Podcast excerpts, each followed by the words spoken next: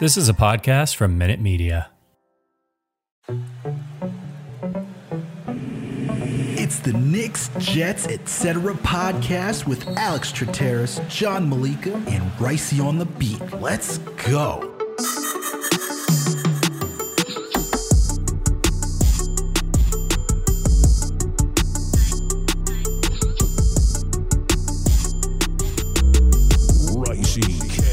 Yo, what's good, everyone? Alex Trateris here with another Knicks episode of the Knicks, Jets, etc. podcast. And with me is Ocean Buddy McCusker, pal, the man with the plan, the one and only, the one and only, John Malika. But before we ask John how he's doing, guys, if you listen to this podcast on any audio platform, please make sure to subscribe. We're on Apple, Spotify, Google Play, Amazon, Alexa, Stitcher, you name it. We are there. There. If you listen to us on Spotify or Apple, please make sure to give this podcast a five star rating. And if you listen to us on Apple, please make sure to leave a comment that just helps us out. We're also on YouTube now. So make sure to subscribe to the channel, Knicks, comma, Jets, comma, ETC, period. No one writes out etc. for you. That's just insane. While you're there, hit that notification bell, subscribe. That way you know when a new episode drops. And while you're there, leave a comment when you watch a video. Hit the like button. It's just a kind thing to do. It's polite. We like to interact with you. While you're also there, we got winning picks weekly. John, video producer Greg usually go down the NFL slate. It's March Madness. These guys are going through it. If you haven't checked it out yet, John, Greg, Chip, they all go through the Sweet 16, give you their future. So make sure to go listen to them. Place your bet bets in. Do it responsibly. All right. They give you the spreads, money line, overs, unders. Oh, yeah. If you Oh, need to yeah. go, if you need if you need a cover, these guys got you. It's on right Last- now, baby. Sweet 16. Sweet 16 is on right now, baby. It is on right now. Who you got? Who you got winning? Who's your top guy? It's Arizona, baby. If Arizona loses, I'm done. So we'll see. Hopefully Greg's Houston doesn't uh doesn't overtake us, but I'm, I'm not worried. I'm not worried. Minus nine and a half. I'll take it. Let's go. All right. All right. There you go. Make sure to go check out the rest of that so you that way you know what these guys are choosing. And last and certainly not least, we're on all social media platforms. We're on Facebook, Twitter, Instagram, TikTok, you name it. We are there. John, man, how you doing today, bro? How you feeling? What's going on today? I'm good, man. I'm good. The Charlotte Hornets got smacked. I wish it was when I was there, but you know we're, we're okay now. Um, a timely a timely win. I also wish we played like this against the Hawks, but How many the- wins the- have you watched this season? How many? Because you were at the Hawks I game have this no week. idea, bro. I have no idea. Yeah, have they lost every single time? Definitely under 500. Definitely under 500 this year. Yo, tough. you because you were there year. for when they played the you were there for the Hornets, the back to back between the Hornets and the Timberwolves, and you went that also that week against the Pelicans. You Yo, called three the, Knicks- straight The Knicks L's. went 0 and 3 that week. I also went 0 and 3 that week. Yep. Oh my god! Yep. Lost to the Jazz, lost to the Bulls. Yeah, I had a tough season, man. Tough season. But the Knicks just sucked this year, so it's not really my fault. Uh, but the baby your Knicks, fault? Or is it your fault? And we don't know. Yeah, I know. I mean, Yeah. who knows? Knicks Twitter could blame anyone for anything these days. So I, it could be me uh, tomorrow. But for now, I'm just hyped about the baby Knicks, man. Obi playing like Shawn Marion out there, like get, getting his stroke. Uh, when he's not looking at the bench, looking at pretty comfortable out there. I, I like it, man. I like it. And I don't know. Did Julius Randle play his last game with the Knicks? I mean, him and him and Mitch Robinson having sore quads was just so interesting. Uh, but you know, is what it is, man. I'm hyped right now. We got we got RJ Barrett, you know, articles stinking up the joint on our Twitter timeline, getting something to be mad at. I'm I'm staring at the schedule for the Hornets and the Knicks at this point. You know how it is, man. Just just another day. It's another day in Knicks land. I, I totally feel, I feel you, man. I feel you. But it was a good win against the Hornets. It was something to live high off of to see the young guys playing well, especially Obi Toppin. Man, Obi Toppin was played phenomenal, man. 40 minutes for Mr. Toppin. But I don't want to go into it just yet, man, because we got a special guest with us today to get into all this. Guys, you may know this. You may know this man around the streets of Knicks Knicks universe right now. Knicks universe, Knicks Twitter, Knicks content creation. Man's up and coming. I'm happy to I get to call this man a colleague, man. Giving the hot takes, giving the great analysis on Knicks fan TV. if you guys don't know who I'm talking about right now, you guys are out of the loop. My guy, our guy, JD Sports Talk. JD, what's going on, bro? How you feeling today? How you feeling, guys? How you feeling, Alex? Uh, John, uh, shout out to your podcast. I'm I'm happy to be here, and and you know I'm I'm ready to talk sports, Knicks, whatever you want to talk about. And uh, yeah, I'm I'm just I'm just happy to be here, and um, Yeah, let's get to it, man. Ready. Yeah, man. We're happy to have you here, man. Like I said, you were I feel like I could call you the RJ Barrett of uh, of Knicks content creation, man. You just skyrocketed. Everyone's like, "Who's this guy?" Everyone's just like hop, hopping on the on your bandwagon, bro. Everyone's like, "Yo, JD."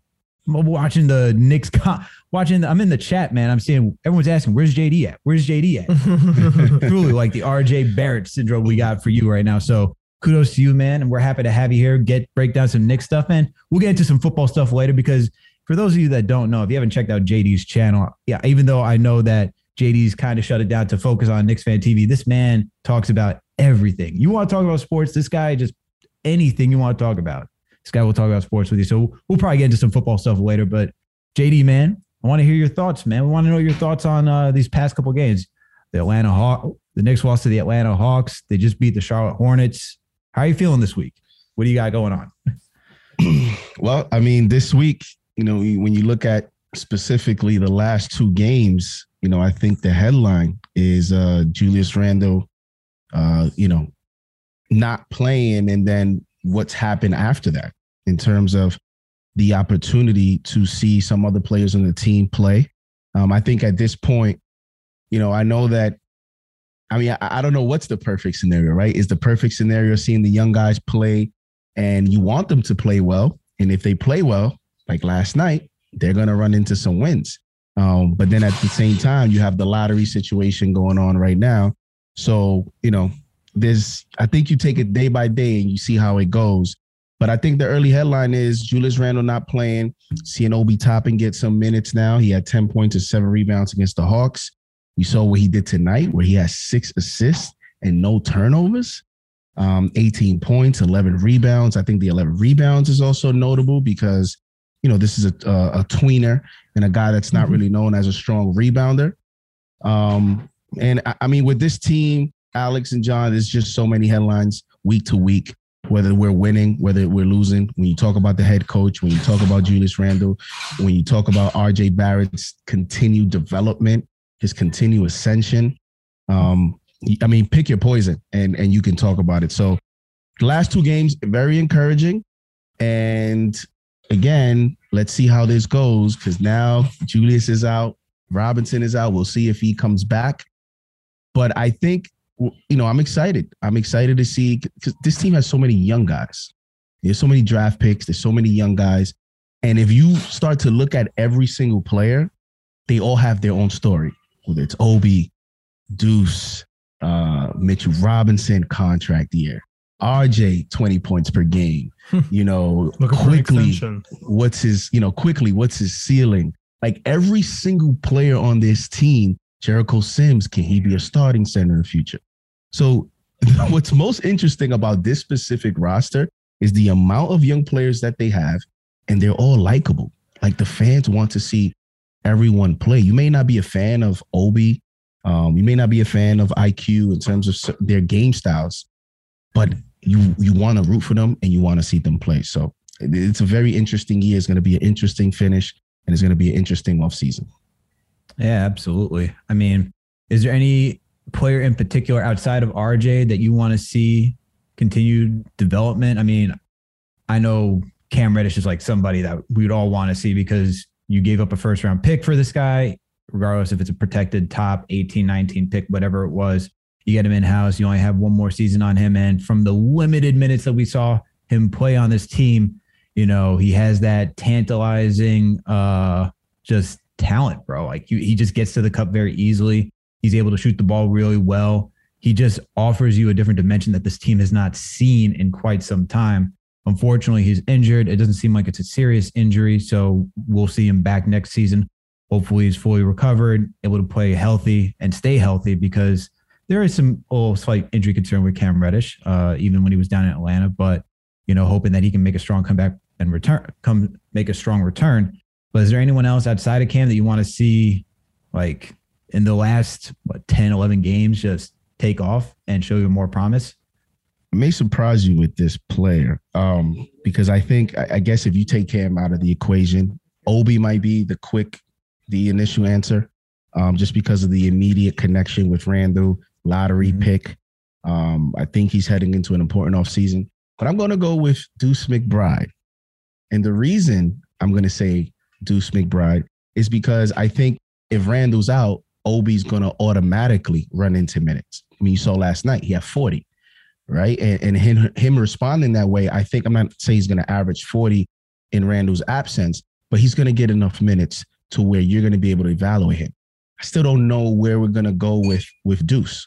Um, you know, even last night he didn't come into a few minutes into the second quarter. And listen, when I look at, you know, what he could be, you know, I look at some of the impact that Patrick Beverley has had on the Minnesota Timberwolves this year.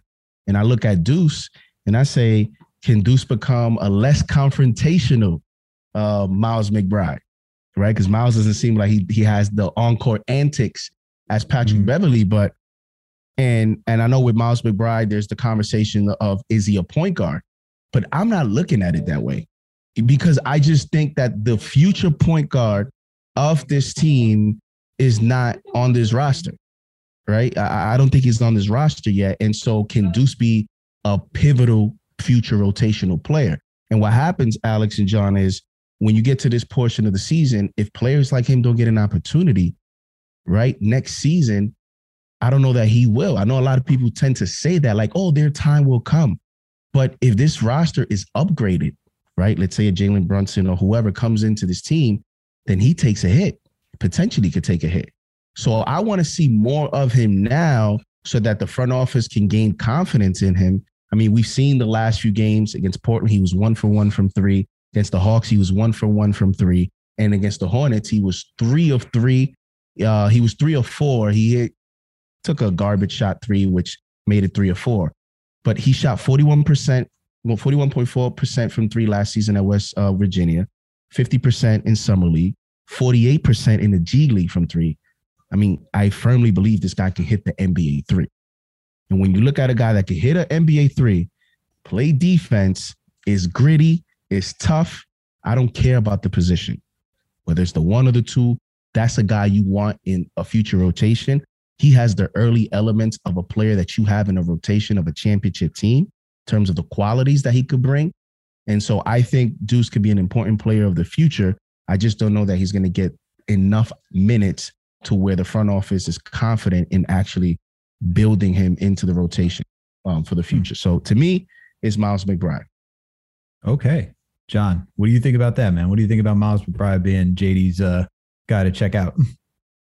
Well, I mean, we all love McBride, and obviously that's the biggest issue right now with the Knicks is point guard situation. So I agree with him. He should definitely be getting these minutes right now. And he's totally right. Like I completely agree with you. By next year, if you're not getting minutes now, we're gonna literally add point. If we don't add point guards to the Knicks next year, I'm, my head's gonna explode. So I'm gonna go with the fact that the Knicks are gonna add point guards to the situation, and then there's gonna be less opportunity for him. Plus, D Rose is coming back. You know what I mean? Remember that guy?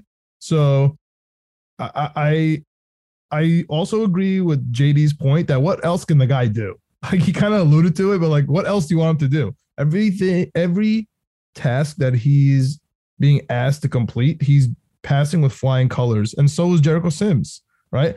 You could argue that Obi's taking some time, IQ's taking some time, you know, to kind of mold into their system. But everything that the other two players are being asked to do, they're passing with flying colors. So I'm excited for both of them to really be up and coming. If you're gonna ask me one person, I'm gonna pick Jericho Sims just because I was so excited seeing his name you know, in the starting lineup. I didn't realize that Mitch was hurt, so it made sense after. But I was like, "Whoa, what's happening here?" But that excites me because it, it gives us. It's one thing for Miles McBride to give us depth. It's another thing for Jericho Sims to make our centers expendable. You know what I mean? He's gonna. He's not a depth player. He's gonna be a like a starting role or like high minutes type of player. So he kind of tells us what we can do with Mitch Robinson, his contract coming up. He tells us what we have to do with Noel, right? Whether Noel's going to stay, whether he can be expendable behind him. You know what I mean? A Sims and Noel, that's a free center. So, and also it fits to Tibbs's mold of like, we don't really give the ball to the center to put his butt to the basket. We kind of just like want tip ins, rebounds, spread the floor. So it all kind of fits. I, I love that Obi is showing that he can play the Julius Randle role. right? Of the power forward. That's kind of what we were worried about, right? Because like if we trade Randle, if you know, like everyone kind of wants right now, including Randle, it looks like, um, can Obi step in? You know what I mean? And uh, that that's important. You know what I mean? To, to see that he could step in. I'm not too worried about the whole RJ thing. I know we're gonna get into it. I, I don't think this is RJ having to prove that he's the number one. I I don't think this is what this is all about. He's obviously getting better, but JD alluded to one thing. I'm gonna get I'm gonna get back to. It. You said what what's the more you know what more can you ask for right now for the Knicks? It's the perfect scenario. I'll tell you what the perfect scenario is, man. We win the next six games. we have, we have six games, and besides the, the Heat are imploding. After that, we're getting lucky on every team. Every team is on a bad streak. On the other hand, the Hornets have a ridiculous schedule. So, if you're asking me what's the perfect scenario right now, man, it's taking it one game at a time it's beating the Miami Heat, and it's watching the Hornets implode on themselves, man. You know, they're signing players to 10 day contracts. Yes, I know his name's Isaiah Thomas, but they're asking him to play like volume minutes, like, you know, play a big role for the team, dude. I don't know. I'm, I'm just, I'm, I'm, I'm cautiously optimistic about this Knicks team. I, I just, you know, let's see if the young guys could put two games together. What do you think, Alex? I mean, I like both of your responses. I think those are like the two best responses between uh, McBride and Sims. And I'm probably going to lean more so to Sims because with the reports of the Dallas Mavericks being interested in Mitchell Robinson, and that's where it comes to the center because if the Knicks, you know, high priority target is uh, Jalen Brunson, as we got reported from uh, Bleacher Report uh, not too long ago, then if the Knicks are interested in Brunson, who's on in Dallas, and Dallas is interested in Mitch, who's in New York. it just seems like a perfect match to do some sort of trade.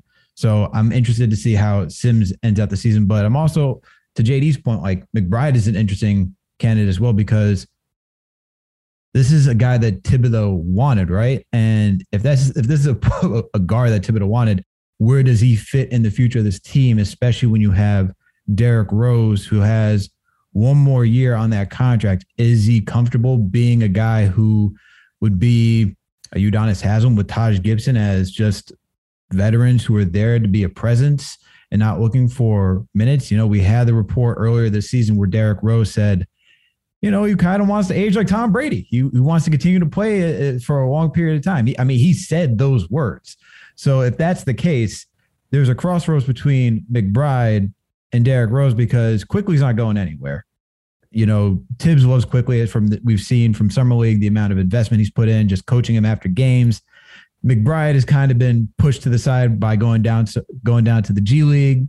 I mean, this last game he got 11 minutes, not really anything substantial, but this is where it's like between those two guys, it's valid points to say where are these both of these guys going because as JD pointed out at the beginning of the, sh- uh, of the show, like there is so many storylines for each of these young players, and is crossing so many other guys. It's just cr- some crazy freaking web that you're just looking at. Like, how does everything going to connect, and how is this all going to play out? So that's this is where it's one. It's going to be a very important offseason. You know how this front office tackles this offseason is going to be very important, and I want to see the youth, a lot of this youth, get the the playing time next season. But John, you talk. I want to I want to touch on before we keep moving along. You because you mentioned best case scenario the next six games. You're gonna say that. I knew the next six games. I want to know like the next six games, like with full like everybody playing, like because I want to see if it's the young kids you're telling me and the like what we're seeing these last couple of games and the next these six games, these kids win and make the play in. I could get a little more behind that than just seeing what we saw the entire season and then having to watch that in the play in. Because if that's the if I have to watch what we've been watching for the last 60 plus games in the plan, I'm just gonna be pulling out my hair, man. I, it's just listen, to me, man. it's gonna be killing me. Listen, listen. We are playing the Heat where Spoelstra literally threw a no, no, no, no, no, no, no, no, no, no, no, no, no. We have what is the them. way we're doing this? What is the way we're doing? It? I don't care who plays, dude. Oh, we just better oh, beat the Heat, dude. I don't care who. I don't care who plays. I don't care if like, so if Taj plays 30 minutes, you don't care? If Taj plays 30 minutes, we win the game. Yo, I'm hyped. We beat the Heat right now. I'm I'm hyped right now. I have no issue. Obviously, that can't happen because Taj's feet might fall off, right? we, we saw we saw what feet. happened with dude, actually knees have, are gonna buckle, bro. I actually, you want to hear something funny? I, I, I go downstairs and I was talking to my dad. He was saying that on uh, Egyptian soccer TV, uh, where they just have random highlights and they never have American sports. He started laughing at me. He's like, the only highlight I've ever seen Trae Young crossing up Taj Gibson. They just randomly bought her on like the Egypt TV. I was like, you got to be kidding me right now. And he was like dying laughing. He's like, even he just making fun of you guys, which I thought, which I thought was really funny. But poor Taj, man, he came back. He came back strong. He had a really strong Hornets game. Man, forget Taj. yeah, strong game, man.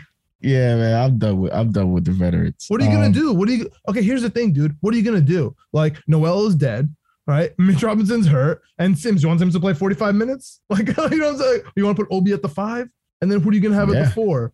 Oh my, come on, bro. Uh, come Only, on, Obi can't play the five. Just stop.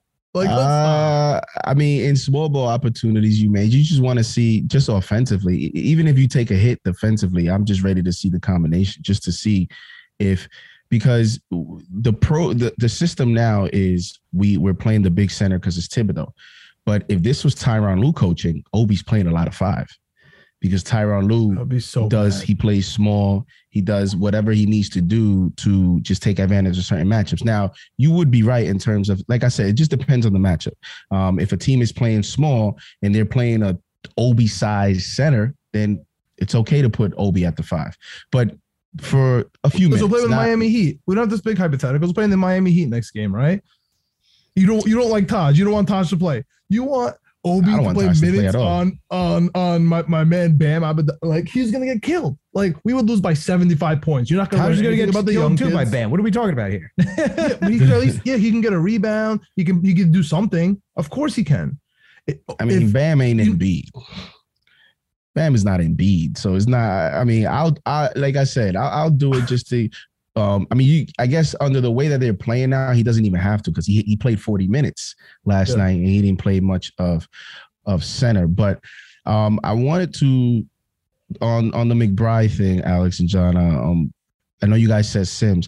Another reason why I say McBride is with guys like Sims and Obi, who are two other candidates to me, those are more guys that I'm going to be extra excited to see once we get that point guard because the conversation with them has been like we see Sims play like 22 or 23 minutes in a night and have one shot. Right. So part of the excitement of Sims is his athletic ability, is his ability to catch a lob, but we don't get to see that much. We'll see it maybe once a game. Um, but imagine having a point guard that can throw that lob. Imagine having a point guard that can play the pick and roll with him.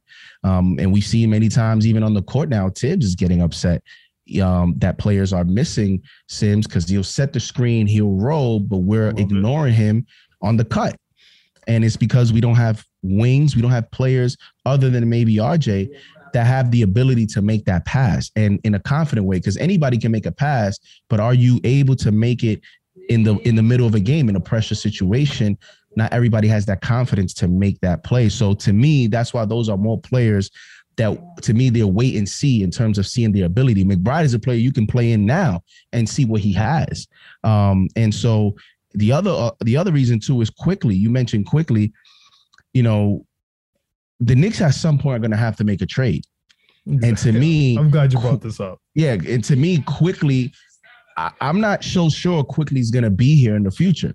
Because when you start looking at the roster and you start looking at potential trades, we're not going to get top end talent with second round pick players or with end of the bench players. You're going to have to go into some of those high, you know, first round picks, your your Quentin Grimes, your your, your Quickley, your Obies. Like those are going to be some of the guys that other teams are going to ask for. So then you look at your secondary players, uh, your Yoke uh, Rokas, your your McBride. Are those players that then you can come bring in to replace a player that you potentially have to trade to get better? And is that player ready to assume that role? So, not saying that that's going to happen. I, I honestly don't think Quickley is going to get traded this offseason. But you know how the NBA is. Anything can happen. A star can demand a trade, and then boom, Quickley is out of here. Um, and so that's why I want to see McBride get uh, you know more minutes um, so that he can have confidence. And Derrick Rose is the other roadblock. And if you saw that Derrick Rose uh, video, what did he say? He was making fun of people saying, "Oh, they thought I was done," but they're crazy. That's not a guy that that that sounds like he's gonna hang it up after one year. That sounds Yeah. like a little bit of Tom Brady. yeah. And and when you look at a player that has found a way, you know, I'm pretty sure guys like Russell Westbrook want to look at Derrick Rose and they want to say, "How did you make it happen?" Because you starting to see some veterans this year in the NBA. They're into that phase where they're trying to where they're mentally they're they're a superstar, but the game, the results are not are not that. For example, Russell Westbrook, where now you're gonna have to look to see what are other ways that I can impact the game. And Rose has figured that out without his, his athleticism. And so to me, that sounds like a player that's here to stay at least for a few more years. And if that's the case, and if Tibbs is going to be here, then you know Rose is going to play because we've seen it with Taj. Tibbs is loyal to everything to his players. So I want McBride to play so that he's forced, just like he did with Grimes, he's forced to make a decision. Yeah, and I, I just want to touch on this before we go on to the next subject. I know I keep saying that, but you bring up like the second round, the value of a second round player. Last year's draft was an anomaly where actually one through 60 was, Yeah. you could legitimately say, oh, like if Jericho's in this year's draft, you can be like, oh, this is a first round pick. Uh, you say to McBride, oh, this is a first round pick. I look at Obi Toppin and man, quick, I'm like, are these guys actually first round picks in last year's draft? You know, these are Yeah. questions like I have.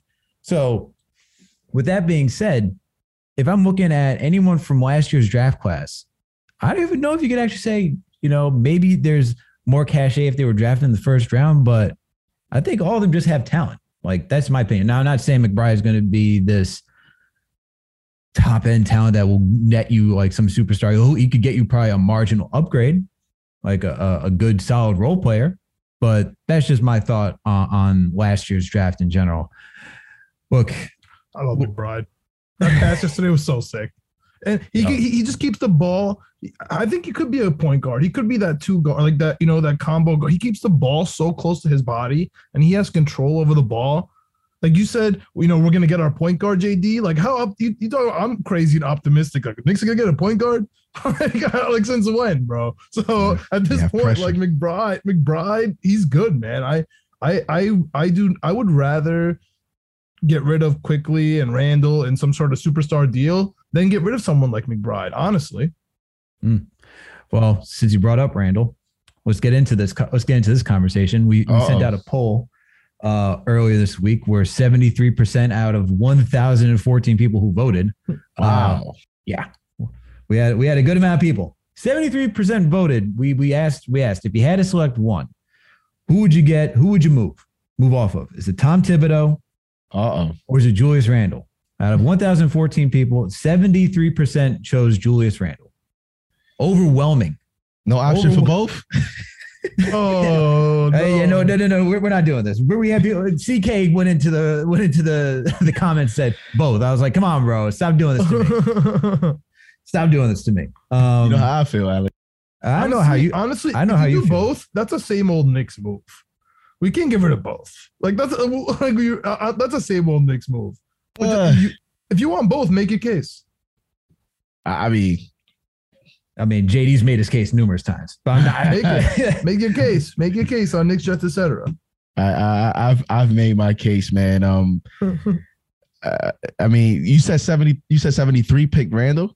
74%. Sorry, 74% out of 1,014 votes chose Julius Randle. So that means That's a lot of 26% said Tibbs. Wow, that's a that's an overwhelming. Um, that's like a over a thousand. That's a politics poll. That's a legitimate one. Oh yeah. um wow yeah i mean i guess is is difficult because i guess when you look at yesterday's game i guess it's easier to stomach seeing what you saw yesterday even even in yesterday's game where you had your little question marks with tibbs mcbride hits his third three he yanks him after that Burks. like you know he, He was talking goes in the Sims, fourth bro. quarter Sims, Sims. makes one mistake and it's like, get out and pulls goes Taj in. crazy on Sims and comes to, comes to Taj Gibson as if Taj Gibson is that much of an upgrade other than you know mentally. Uh, in Corner terms of defensively. Um, Oh, bro. Yeah, Yo, but I guess when you see all that, but then you still see the kids, like you still see them play, it's more fun to watch that than it is to watch a player come into the court, stagnate the offense, um, complain Look to the refs every time things don't go his way. He's complaining to the refs. Um, you know, at the end of games, he's going crazy. Uh, he's not showing up to post games when they lose. I know he's he to give him credit, he has been doing that more so recently, but he had that big stretch where it was like nine of 10 games or something wild like that, where you know he wasn't showing up. So that didn't show great leadership at that point. It's so much easier to just see the see the coach since he's not on the court and see the players than it is to see the players. So I understand that poll. I would get rid of both of them because the way that I look at it, I mean, you guys are both NFL fans. You know how this works, man. You saw you saw the Giants with Joe Judge. Joe Judge got two years, and everyone would say, "How can you do that? You can't do that." He inherited Dave Gettleman. It doesn't make any sense. But at the same time, here's the thing: when you hire someone, eventually you know what's going to happen. He's going to bring his own guy. So why force? Why why um, delay something that's likely to happen? Right. In other words, this front office, I firmly believe, has put Johnny Bryant in the position to potentially give him the future job. I think there's also a reason why Tibbs has three guaranteed years, although there's a reported five.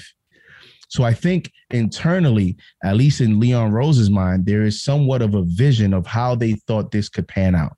Um, but again, I look at this team and you see reports that in year two, Tibbs and the front office are not aligned. In year two, Tibbs is telling the front office he didn't want Cam Reddish. In year two, Tibbs and the front office are not on the same page in terms of who the front office wants to see play and who Tibbs wants to see play. You have that friction in year two, and everyone thought that after the All Star break, this was going to change, and it hasn't.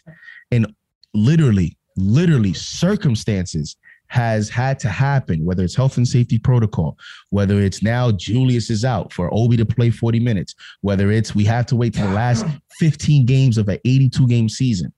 Like all these things have to happen where it wasn't the coach that designed this to see his own players play.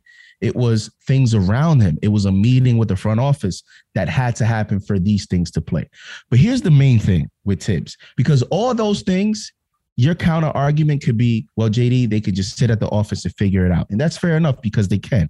They can do that after and the end of this season. But here's one thing that I don't think will change. Um, it's been something that he's been criticized in the past and hasn't changed. And in the midst of pressure this season, still hasn't changed. And to me, I don't know how can anyone excuse a coach. Again, I bring the NFL analogy because you guys are NFL fans.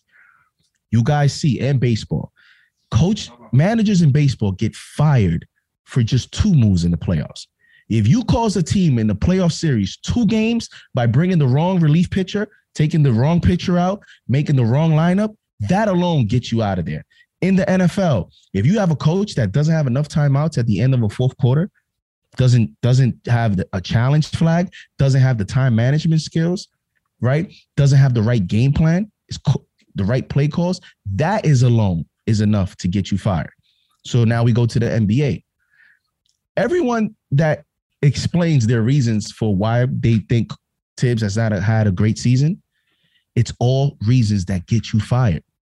They're all reasons. In other words, they're all things that revolves around your skill set, your ability to execute timeouts, out of timeout plays, lineup decisions, rotations, substitution patterns he contradicts himself in the post game when he says, "Well, you know, um, I'm I'm I'm concerned more about defense. We scored enough points." But then he takes out Cam Reddish against the Phoenix Suns for Evan Fournier, and then the Knicks lose that game.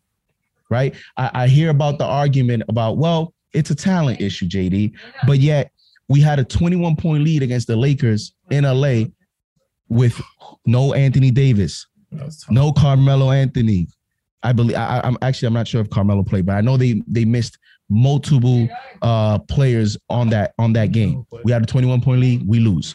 23 point lead against the Blazers. No Dame Lillard. The only player that played there was Anthony Simons, and we lose that game in the second uh, against the Brooklyn Nets. 28 point lead against a team that had players making their debut. And I'm not talking about Kevin Durant, and I'm not talking about James Harden, and I'm not talking about Kyrie Irving. And we lose that game. Was was it a talent issue in those three games where we were clearly the better team before we even stepped on the court? And who's who should that fall on? I know the players play, but again, is one of those things, rule of the business. You're the coach, it falls on you. And so, and even in those games, there were questionable decisions that led to those losses. So I don't see how anyone can tell me other than to say, well, he won coach of the year. Okay, he did win coach of the year. How is that? How does that change the decision making? You mean to tell me that you guys are confident that next year, with an improved roster, so we think, Derrick Rose back, that he what what's going to change?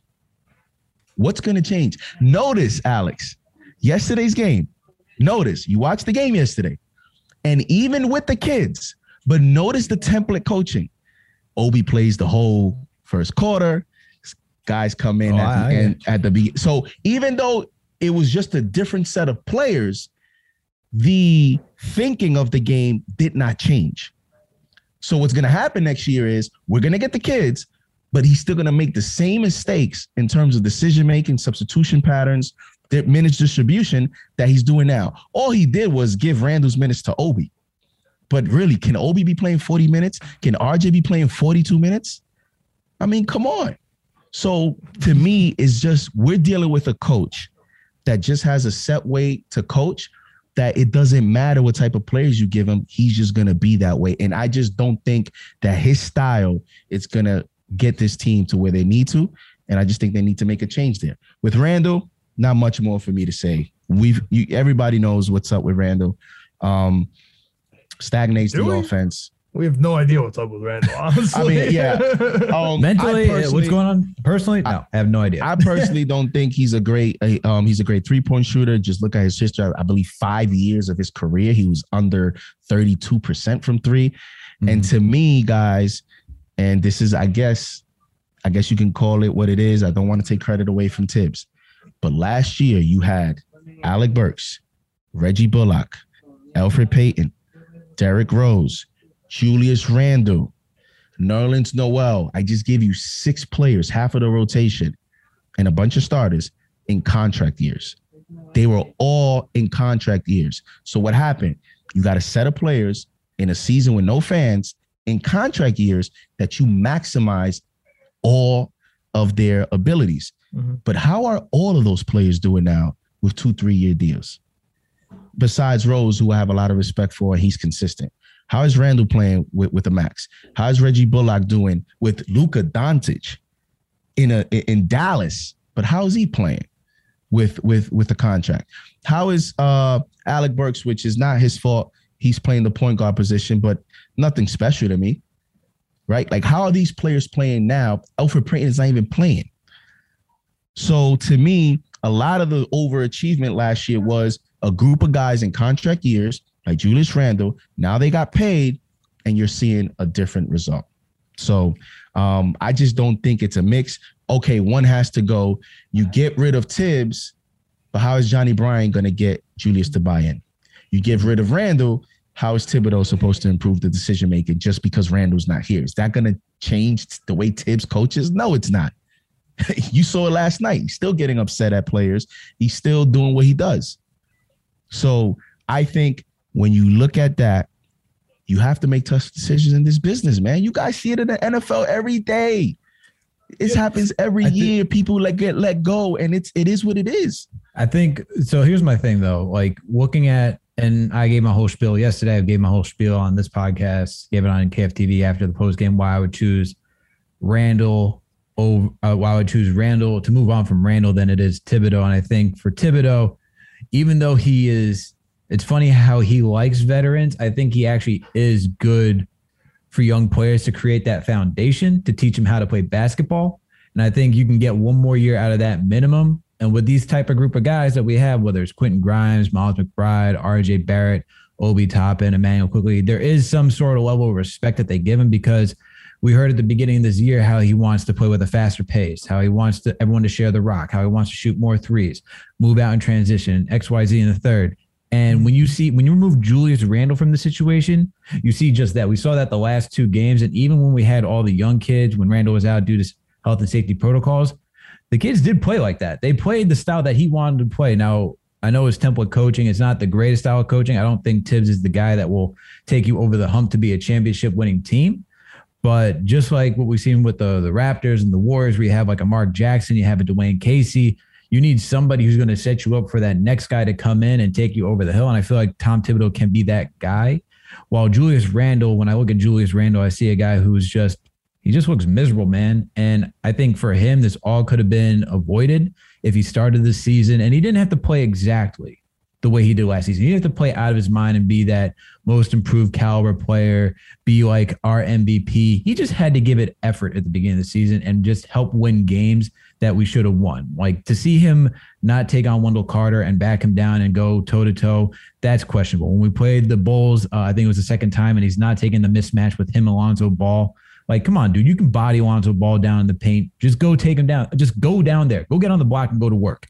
But instead, he wants to be a jump shooter, and he doesn't even want to play the way that Tom Thibodeau asked, which is, and Tom Thibodeau always says, when RJ and Randle drive and get downhill, it helps the team. You see, RJ does that, it helps the team.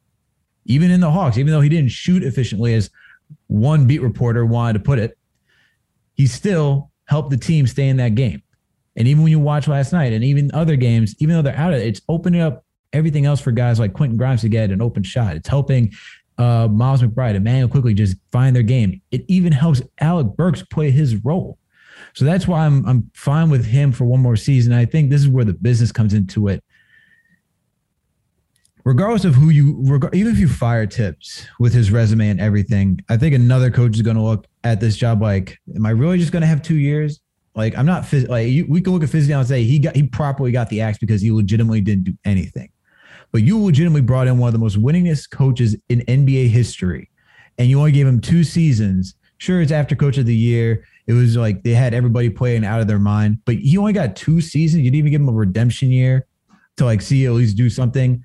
I don't think that's necessarily inspiring for another coach to come in here, and that's why I would just do it one more season, remove Randle because at least I could see these kids can play under Tibbs for another season. Like I said, he's not going to be that guy that takes over the hill, but at least I could, you could at least say, look, man, we'll give you one more season. Get him We'll out of here, this." man. Nah, nah, But, uh, man. I gotta Nah. push back. I gotta push back on the tip stuff, man.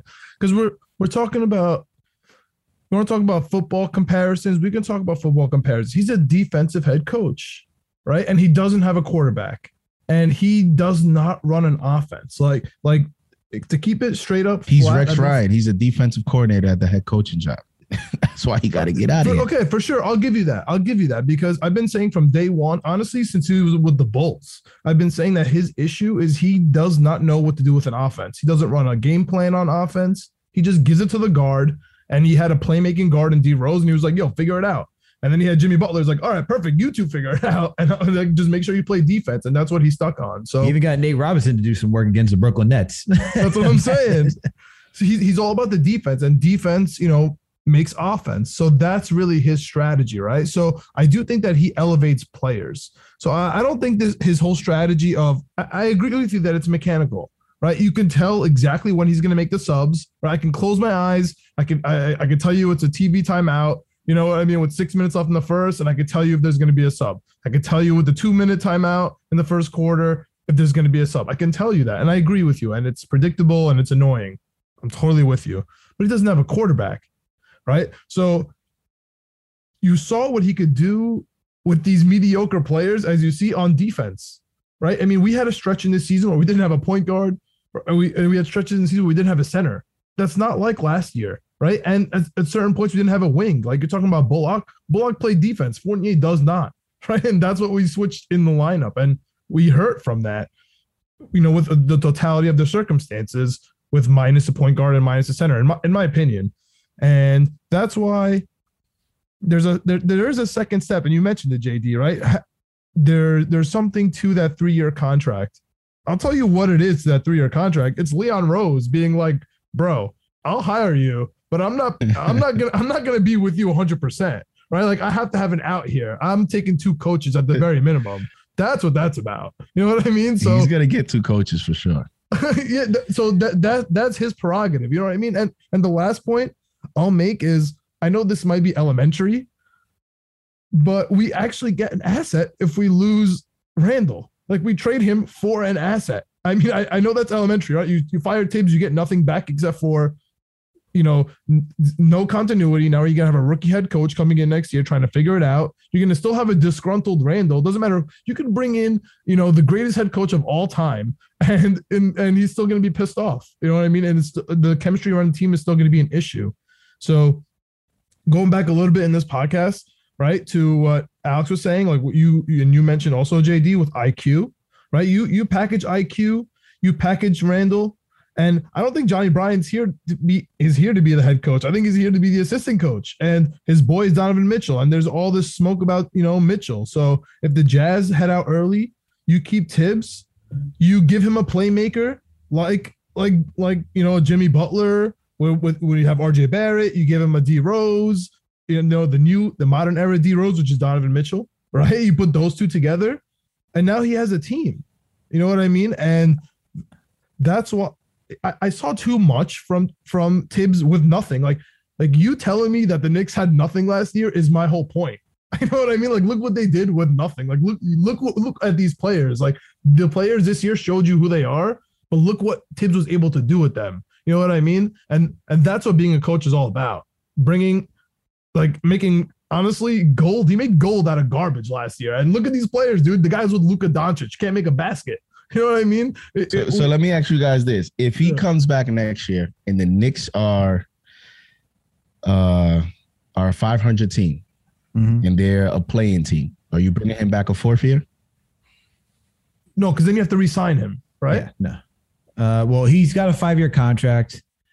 Uh, you wouldn't have to re-sign him, but You just pick up his, I guess, pick up an option. you just pick up the yeah, you just pick up that option if it's uh It's tough. It's tough though. It's tough because that means you have to But, sign. but, but that's what I'm something. saying. Tough to sign You guys are if- if walking sucks. into. You guys are walking into. See, my the thing is, he so has here- to do so much next year to even justify an I guess- additional year. I guess my question would be who's What if he's playing good next year? next year? My, my Yeah. question is who's playing next year? If it's this if it's this roster that I'm seeing next season and it's just a play-in roster, It won't be. I, I know I- it won't be, but I'm saying if it is, I'm not doing that because honestly, But that's what I'm, not saying. There's that. so much that needs to go on for us to really buy in. Example: Rose comes back. If Rose comes back, bye bye McBride. He's not playing.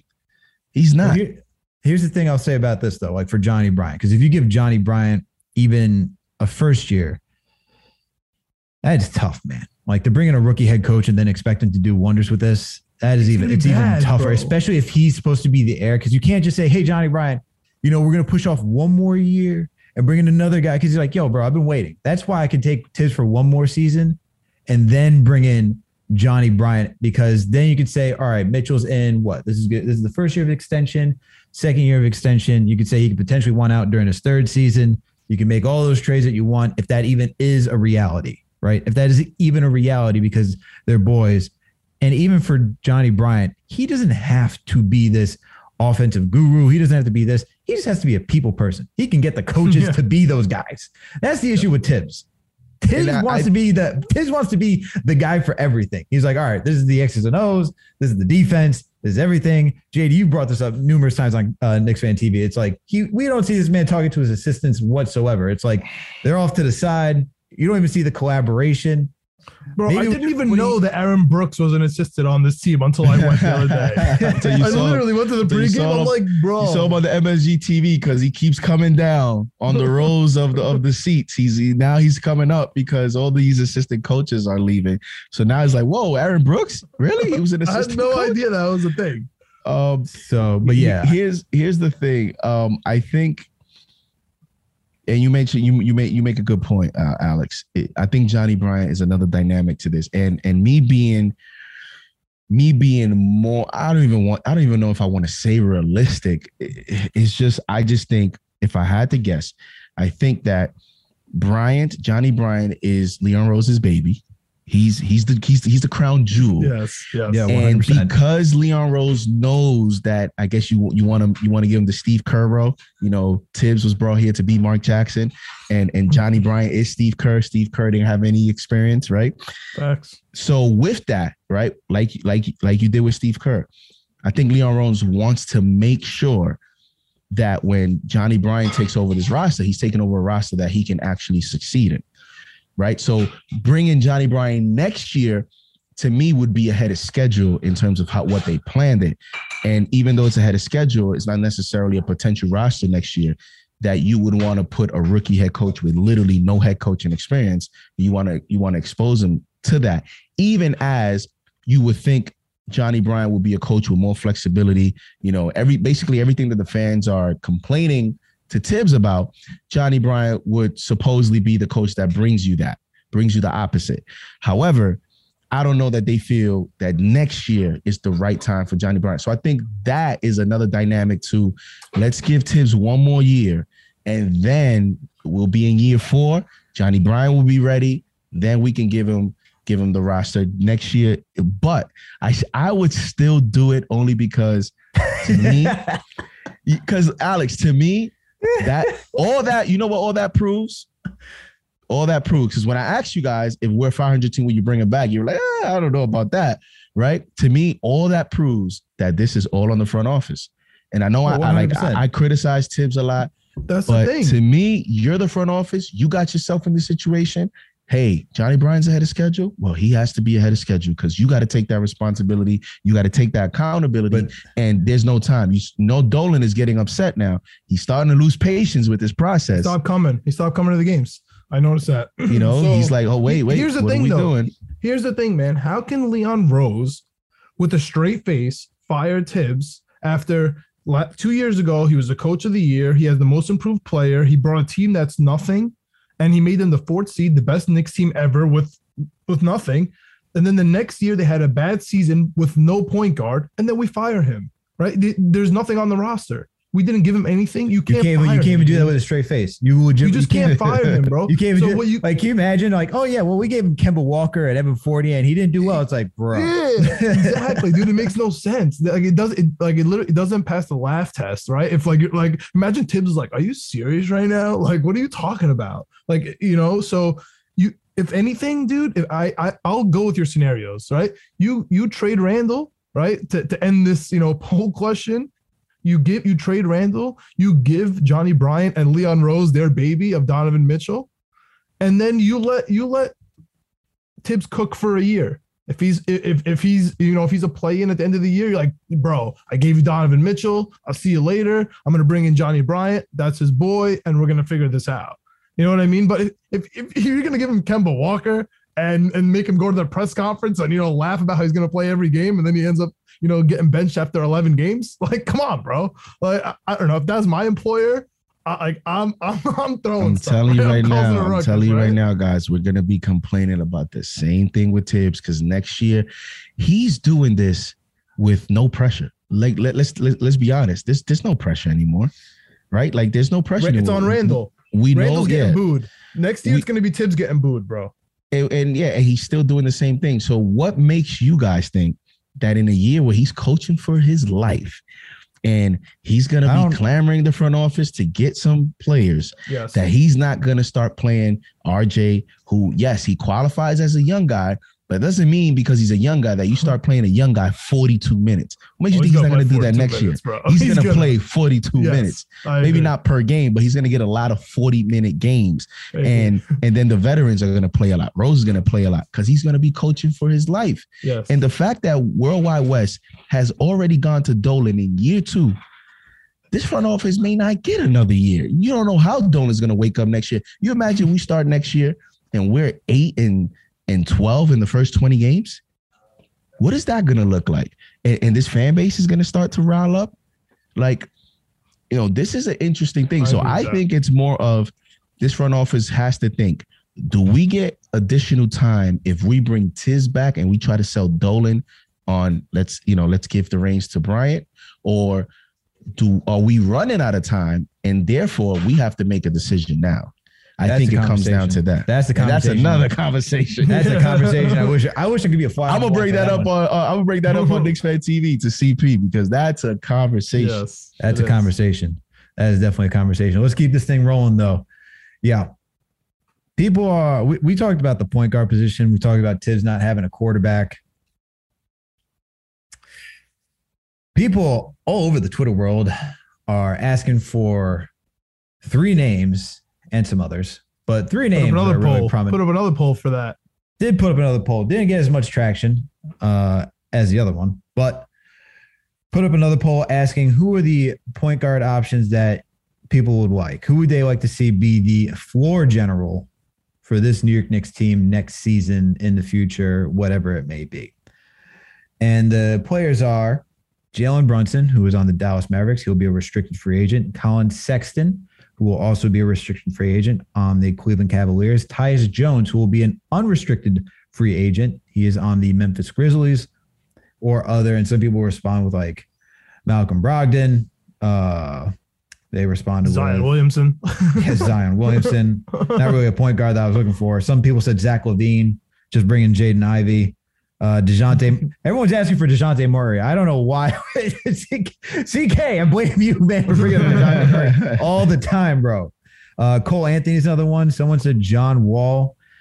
Anyone who's saying That's John Wall, funny. please stop. Uh, Dame Oh or Mike God. Conley, Donovan Mitchell. Those are just some of the names. Conley, by the way.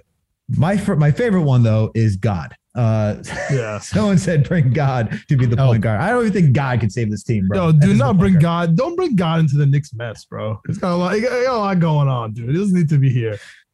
He does not. Um, Maybe we could call 911. They're pretty quick. 911. Hey, uh, can I get a point guard? Oh, we'll be right there. And maybe that's Point the guard. only way for us to get a point guard right away. un- until, until you tell him for what team. Where are we going?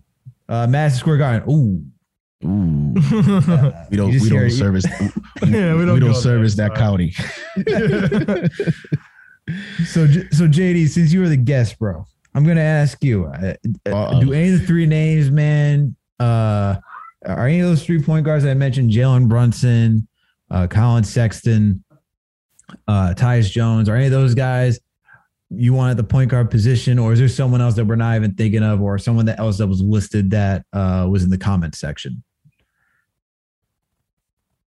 You know what's crazy is you know and i'll bring up another guy because I, I you know i could bring dream scenarios but um guys that i think are realistic those are those three i think are realistic options malcolm brogdon is another one that's a realistic option but then you add malcolm brogdon to this list right all these guys have question marks Yeah. none of these guys are like you know they're on the Knicks. It's reported by Woj, and you're like, yes, we're a contender tomorrow. You know what I mean? Like they don't give you that. Now, each of them has their ups, their upside and cons, right? Uh Brogdon, uh, tall, strong defender, um, can hit the three, is has leadership skills. But then the con is um he's not a true point guard Yep. um, and he's injury prone. So how available is he going to be?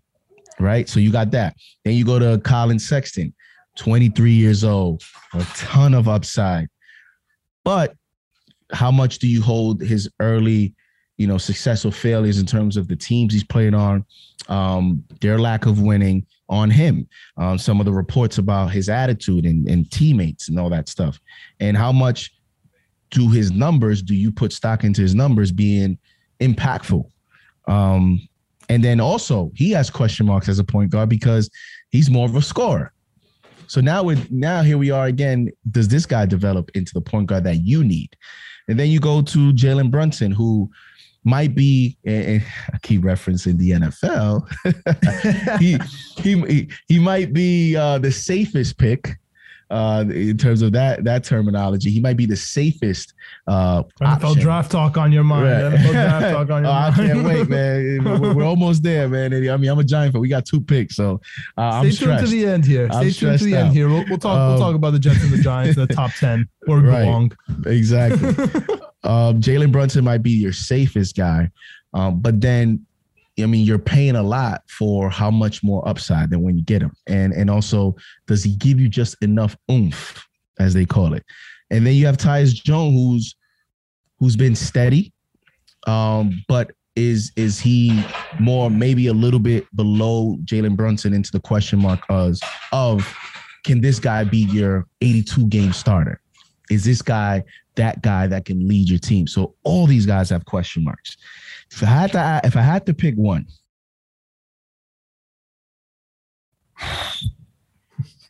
wow. if I had Keep to it- pick one, I keep- don't keep it- know, man. keep in mind, keep in mind their, you know, their status. Like being restricted free agents, you kind of have to sign and trade at the end of the day. Like, un- like unless we, what we gonna do? Like put twenty outbid the Mavs on uh what twenty three million so they don't match it. Like it has to be a sign Oh and my god, I'm gonna get killed for this. But if I had to pick one, I'm gonna say if Thibs is the coach, I'm gonna go Brogdon.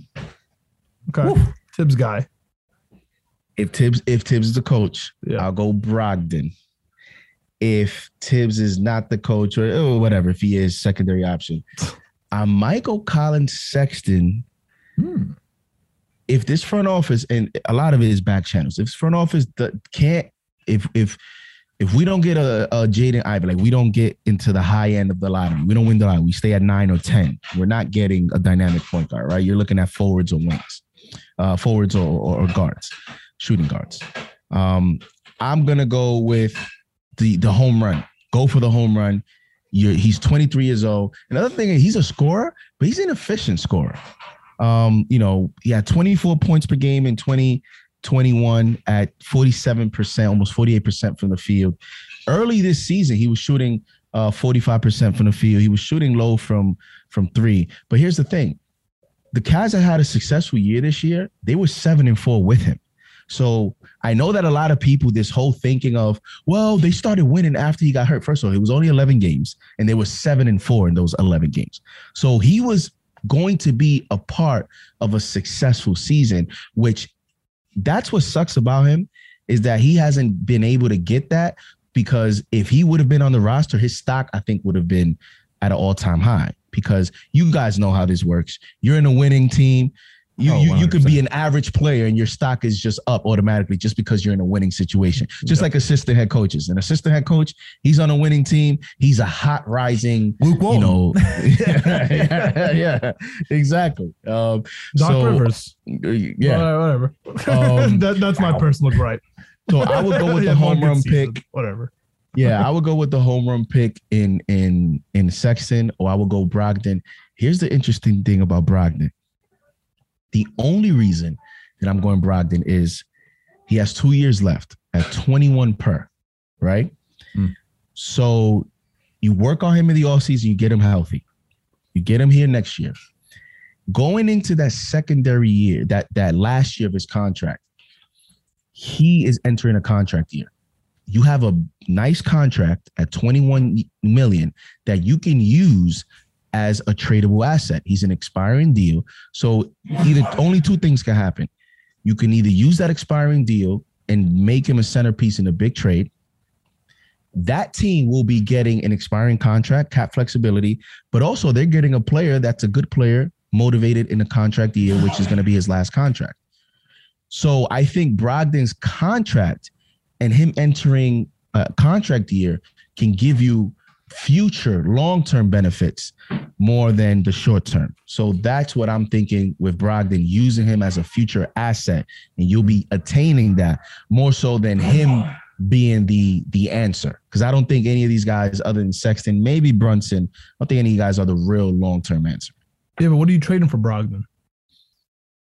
Like you're talking about Brogdon, you know, flipping him as an asset, but in order to get Brogdon, man, like what are you what are you putting up? Uh, on this team, I mean, do you want to use Rose? Do you want to use Fournier? Like I don't At think this I think Rose retires if he gets traded. I think he's kind of made that clear too. you know, I, that's the other thing about Rose too. Like you make a good point. I mean, let's be real. That's the one thing about Rose is the, the relationships of you guys give me this contract.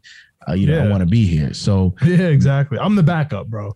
Like that, you know what I'm saying? He's the backup. Yeah, That's why I, I he- I totally mean, with you with the McBride. it might be a point where unless Rose is like maybe waived or bought out or something like that, to where we're kind of giving him the opportunity. Or if I mean, I'm pretty sure if we were to trade him, he would have no problem as long as we put him in a good situation. Indiana wouldn't be that because they're That's the rebuilding. thing. You got to put him in a good situation though. Like if you're telling him, Right. "Hey man, we're gonna send you to the Clippers where you're gonna be playing with Kawhi Leonard, Paul George coming off the bench," he'd be like, "Eh, why not?" But you, you could you could look at a three team deal. Um, that doesn't mean you you're re, you're routing That's players straight to the Pacers. You know, you Mhm. can look at maybe use that as an opportunity to to ship Randle and just have Randle go to a third team, Brogdon coming to us, and then use that third team and us to kind of work it out with the Pacers. I don't know how much Brogdon's even going to net at this point, just because we all know he's going to be moved.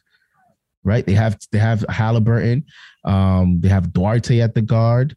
Yeah. Uh, so so I, I think their backcourt is set. For I don't even know what. TJ Warren's doing out there. Is he still out there too? Like Um, I, I, I heard he's healthy, but they're just gonna sit him out for the season and have him come back next season. So that's another guy there. Uh, you have Buddy Hield on that team, so I, they're pretty much set. Um, so Brogdon again, because I know Knick fans they, they they they go crazy when you say something. Brogdon to me is more. I'm using him as an asset more than the answer. Se- Sexton to me is the home run pick.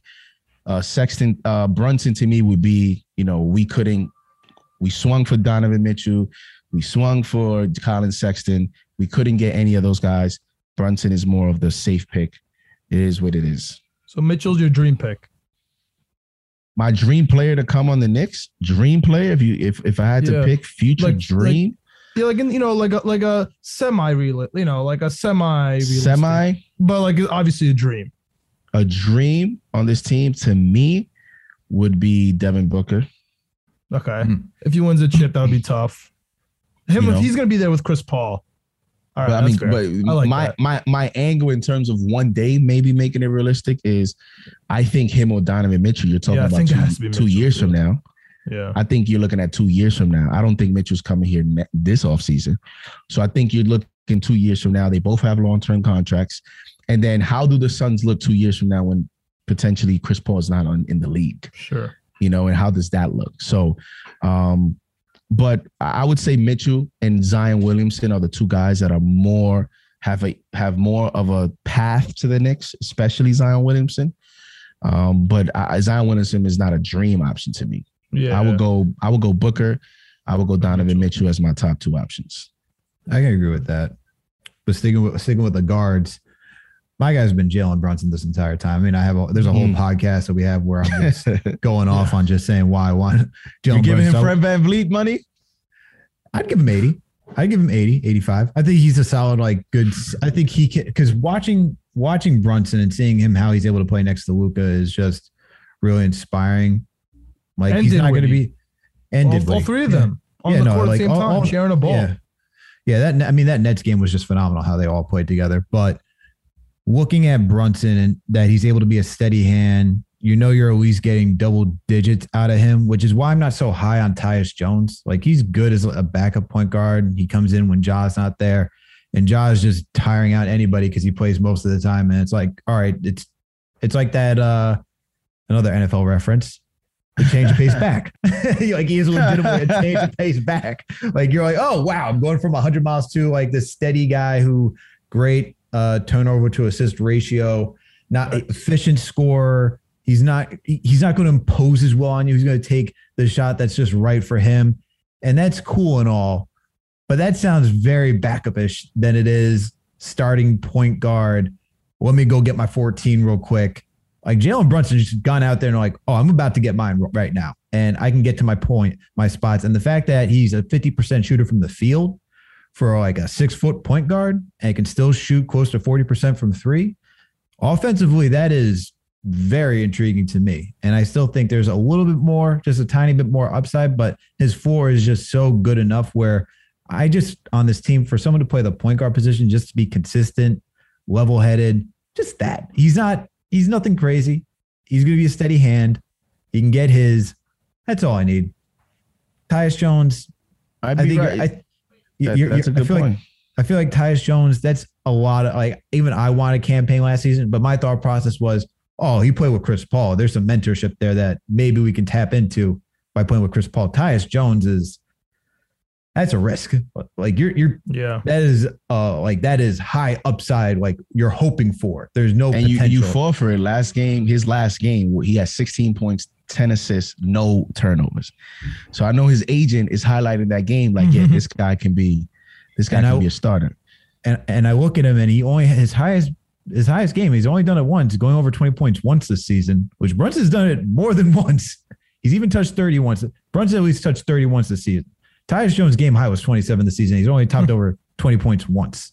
Those type of guys could work best with with RJ. Um, though, because like this season, Tyus Jones as a starter this season is averaging uh 12 points, 6.8 assists, 3.2 rebounds. 17 games this year he started. Yeah. Those are solid numbers um for for a starter. And you know, with him and Brunson, like those kind of you know those type of players, um, steady players. You know what you're gonna get. Listen, if if RJ is going to be what, what what we're seeing, and he's going to be an integral part of the offense. He's going to be a focus. Then maybe you don't need such a dynamic, you know, point guard. And when we talk about pure point guards, that that's a dying breed, anyways. And then look around the NBA. Who's really a pure point guard? Who's Jason Kidd around the NBA, other than Chris Paul? Like, who really is that? Yeah. You know, I is can't believe Steph he's Curry a league pure assists, point guard? bro. Steph Curry's not a pure point guard. That's crazy. That's a fact. But and the thing is too, with Brunson, the way I look at it is that he can play on and off ball. Tyus is an on ball guy. Like he Yeah. needs to have the ball. And like Yep. that, you want to talk about a traditional point guard. It's like he brings it up, he passes it, does the whole thing. Jalen Brunson, like he plays next to Luka. Luka's a high usage player. It's like, all right, bro, you go do yours, I'll go do mine. Uh, I think that's more flexible for today's NBA, and that's why I like Brun- Brunson the most. Brogdon's cool. I'm not against Brogdon. It's just more of an injury concern thing. Yep. Like, Yep. 100. I can't do I can't do that. We were just Yep. talking about wide receivers for the Jets, and John asked me about Will Fuller. Like what I think, I was like, oh, cool. So I get for three quarters of the season. I'm going to be asking, hey, I just paid this guy. And Anyone know what he, this guy he pulls is? a hamstring. Exactly. Run so Yeah. fast, he pulls a hamstring. Yeah, Yeah. no thanks. And then I'm- uh, I'm- I'm Collin team- Sexton. I'm- come on, Oh. dude. No, hold on. I Sexton want- injury's tough though. The se- the Uh, Sexton no, no, injury's but here's my thing with Collin Sexton because JD point like the potential flipping of Collin Sexton because I there is Collin Sexton's a, a efficient scorer, high high scoring guard. Like I wouldn't call him a true point, but the thing that intrigues me about him is that before his injury, this kid averages 16 drives per game. Like you want to talk adding him and RJ as like relentless drivers attacking downhill and you know, RJ starting to get better at finishing. Sexton's a really good finisher. Like for for a point for a guard, you add that. That's that's different. That is that's that's the intriguing part of Collin Sexton. Although my one concern with Sexton is that can he pass? Like, can he like take off the blinders and and and play like an off ball role? Like, who's getting it to who's getting it to Collin Sexton, right? Because there's going to be that disconnect. That's where I think last season I said if we got Collin Sexton and Lonzo Ball to go with RJ, that's fun because you can just give the ball to Lonzo and then you'd be like, yo, Collin, do your thing. Yo, RJ, go do your thing. We'll get it too because we got someone who can figure it out. If you put both of them, I need somebody else to connect those two guys to make them like the efficient version I could see of both of them on the team. That's my thing. Fair enough, man. Fair enough. Uh, I'm I'm with you guys for the most part. I'm kind of with both of you guys here. If you're asking me for a dream scenario, I'm just trading. I'm not trading for Brogdon, dude. Like, like I'm if, if I'm making a trade like with my guys, I'm not calling Brogdon. I'm calling Donovan Mitchell. I'm calling the Jazz. I'm giving them Randle. I'm giving them Fournier to hook up with Gobert. I'm giving them IQ, and I'm giving them three first round picks. Like that. That that that's what I'm doing. If they want Grimes, they can have him. I'll take the Rudy Gay contract, no problem. Mike Conley contract. If you don't want it, give it to me. right? Like that's how I'm rolling with it. If if we don't get that dream scenario, for me, it's easily a Mitch Robinson for Jalen Brunson, straight up trade. We have Jericho Sinzel, which we, you know, talked honestly like he's a he's a big time center. We talked about him like that on this podcast today. Hopefully he does turn out like that. He's expendable. Noel's okay. And you kind of bring Brunson, D Rose, McBride. That that works for me. You know what I mean? That that works for me. Uh, especially if you upgrade a shooting guard over Fournier, like a real like a real shooting guard, a la Donovan Mitchell. But that that that that's how I'm approaching this offseason. It's gonna be interesting because that draft pick is gonna be a lottery pick, and I don't And want it, bro. I don't want it. Just take it away. Take it. Yeah, you're talking about adding that. There's one player there you got to add, right? So that's one player, and then you, you free agency. So, eh, and then the thing is, if they early projections in terms of mocks, if they stay at the 9 10, you know, you're getting away from some guards. So you're looking at maybe Bennedict Mathurin, you're looking at uh, a Keegan Murray. Um, some people say Ty Ty Washington, um, running away, but you know, you're looking at adding a guard wing, but then you're going into free agency needing another guard. So it's like, how many can you have? Rose is back, McBride, IQ. It's going to be Bro, an interesting offseason. The shocking thing was, uh, we I think we've all said is that the fact that this team took four rookies last season, that is, I did not see that coming. That's what I'm saying. That's why Rokas doesn't want to come back. I don't blame him. I don't think he has a choice, uh, to be honest with you. That's why he decided to stay in Europe next year. He said it. He's like, yo, I, I want to play minutes, man. Thibs, nah, I'm not getting minutes there. Right. He's Oh right. man. All right. Let's uh let's do this real quick and, and then get into some football talk. Let's talk about the uh upcoming schedule Easy. because W's. Easy. W- W's, baby. W's. W's. Eric John Spoelstra's throwing his clipboard at Jimmy Butler and Kyle Lowry's acting like his parents are fighting while they're on the court, bro. We better beat the Heat. I don't care who's on. I don't care who's playing. welcome to this podcast. John is the resident optimist. Uh he we just better beat his, the Heat, bro. he just entered his 30, so he doesn't know what it's like to be uh a New Yorker Listen, man. being sour after 30 years. the Hornets are playing the Jazz, and then they're going to play the Brooklyn Nets at home for Kyrie's first game, and then they're coming back to playing the Knicks. Like, I, I'm just, I'm just letting you know, like there is a scenario here where we're not completely dead and out. And all we have to do right now, one game at a time, just beat the Heat, who are they're, they're having drama, bro. There, there's some drama there in Miami. It doesn't even So have to do with us. We're looking good, and they're looking bad. That's all I'm All gonna right. say. All right, John. So we're gonna let's go. Let's let's make this fun. Let's go up to uh the next Hornets game. So we got four games. We got Miami this Friday. We got Detroit on Sunday. Chicago on Monday. Charlotte on Wednesday. What's what are you thinking? if Alex Caruso's playing, I'll go I'll go three and one. If Alex Caruso's not playing, give me the damn four and zero, bro. Give me the kids that we we're, we have a new swag. All of a sudden, Obi Toppin hasn't played all year. He's the healthiest guy on the whole floor, right? Like Jericho Sims hasn't played all year. McBride, these plays like we've been crying because they haven't played all year long. Here, here it is. Like for me, I, the fact that the Hornets are like playing Isaiah Thomas real minutes like says it all for me.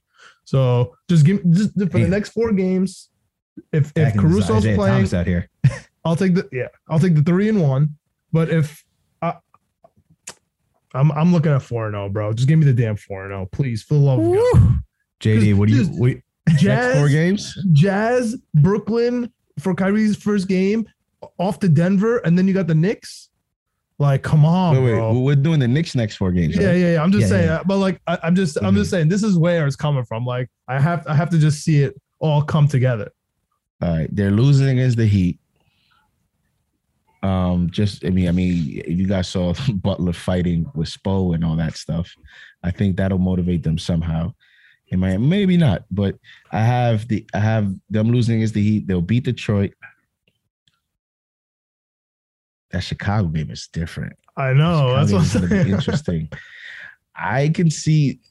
I I'm going two and two on the safe side. There's upside for three and one with these kids. There's upside. That's what I'm saying. That's what I'm saying. And then that's the Hornets game, man. I think That- they that- beat Detroit and they definitely win one of those next two games, Charlotte or Chicago, because they're both going to be home.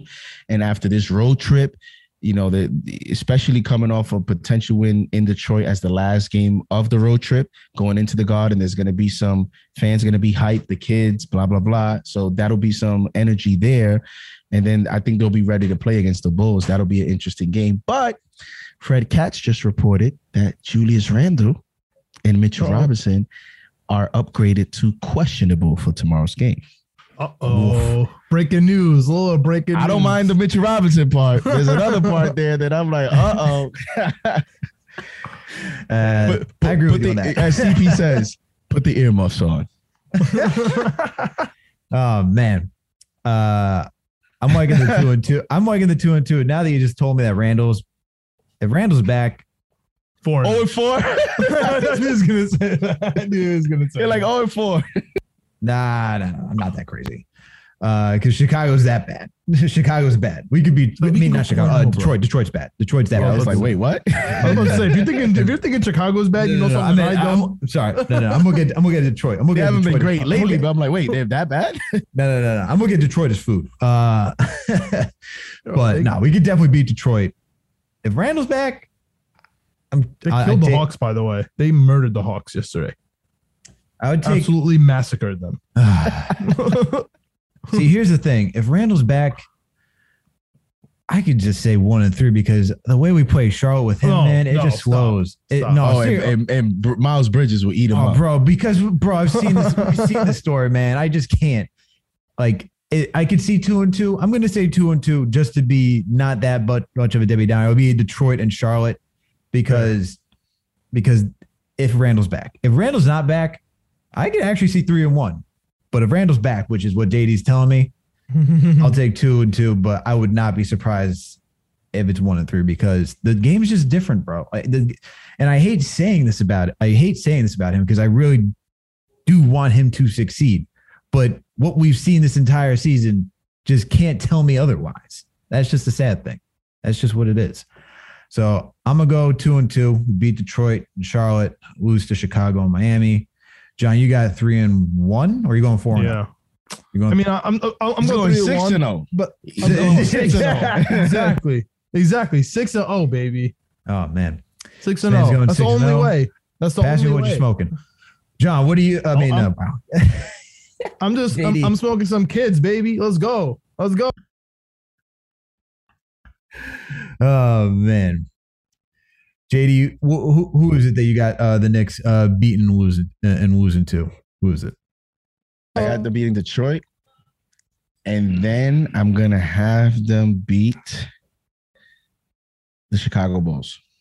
We're gonna lose to the Just Hornets. because, oh, it's over. yeah, I, I'll have them Oh. going on a little two game winning streak and then losing to the Hornets.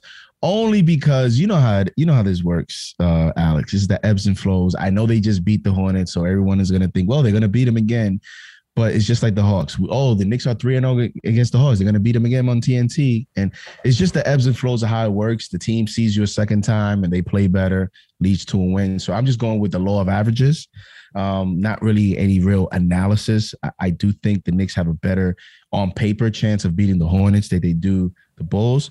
But I'm just gonna go with the law of aver- averages and pick them to beat the Bulls instead, and uh, and and lose to the Hornets. And that's the two Okay. and two. Okay. All right. All right, guys. Well, that covers up for this Knicks section. Now we can get into the NFL talk.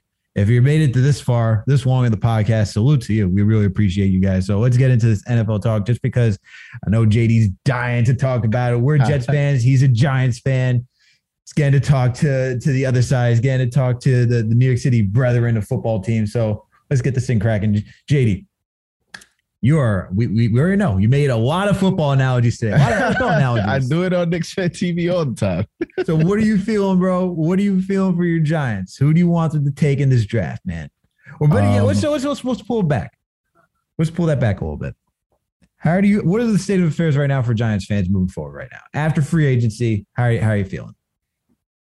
Well, um, Tyrod I- Taylor. yeah, Tyrod Taylor, um, Mike Glowinski is going to be our new starting right guard coming from the Colts. Uh, we made some minor um, signings. I, I nothing, nothing too notable.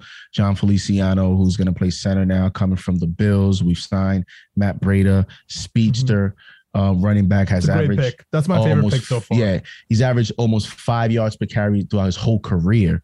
Um, he just hasn't gotten that extended opportunity. Maybe he'll get it here, uh, but also coming from the Bills. So I think right now what you're seeing is what you see when there's a, a rebuild. You know, um, low key, you know, minor signings, and you're looking forward to the draft, and and and you know the draft being your main source of of just building the roster. And and when the new GM, you know, this is a big off season for for the Giants, just because we've introduced a new GM, we've introduced a new head coach, uh, new scouts, new everything for the most part, and um, and so we're go- we're gonna start this new era, and and what a better way to start it than having two picks in the top eight, and and and then also you know going into headlines with the quarterback position is Daniel Jones the future quarterback, um, et cetera, et He's not. cetera. He's not. Um, Mr. Turnover. That's what we call him on this pod. take, take it take it easy, man. I'm in pain over here. You know, I'm trying.